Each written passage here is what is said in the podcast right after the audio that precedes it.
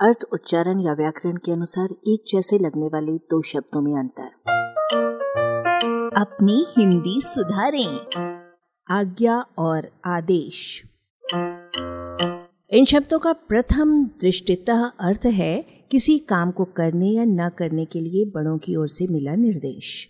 ये बड़े एक और हमारे माता पिता गुरु आदि हो सकते हैं और दूसरी ओर बॉस शासन न्यायालय आदि हो सकते हैं।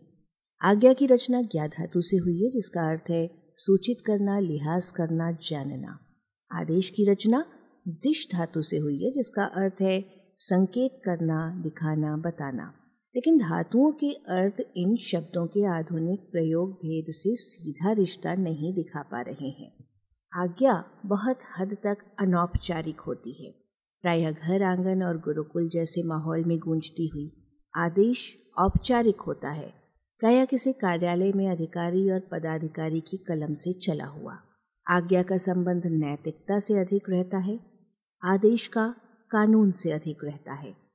आज्ञा का पालन करना हमारा कर्तव्य होता है, आदेश का पालन करना हमारी मजबूरी होती है।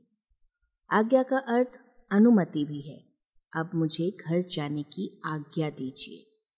आदेश का अर्थ सलाह और भविष्य कथन भी है।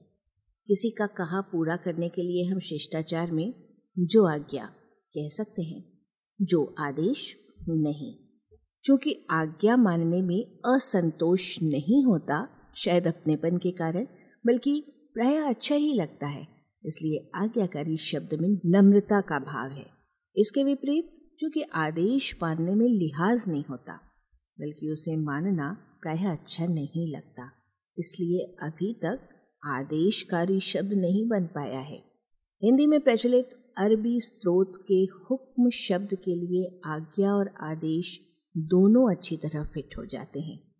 पर हुक्म के गुलाम के लिए आज्ञा या आदेश की मदद से सटीक अनुवाद क्या होगा? आलेख, भाषाविद डॉक्टर रमेश चंद्र मेहरोत्रा, वाचक स्वर संज्ञा टंडन। अरबा की प्रस्तुति।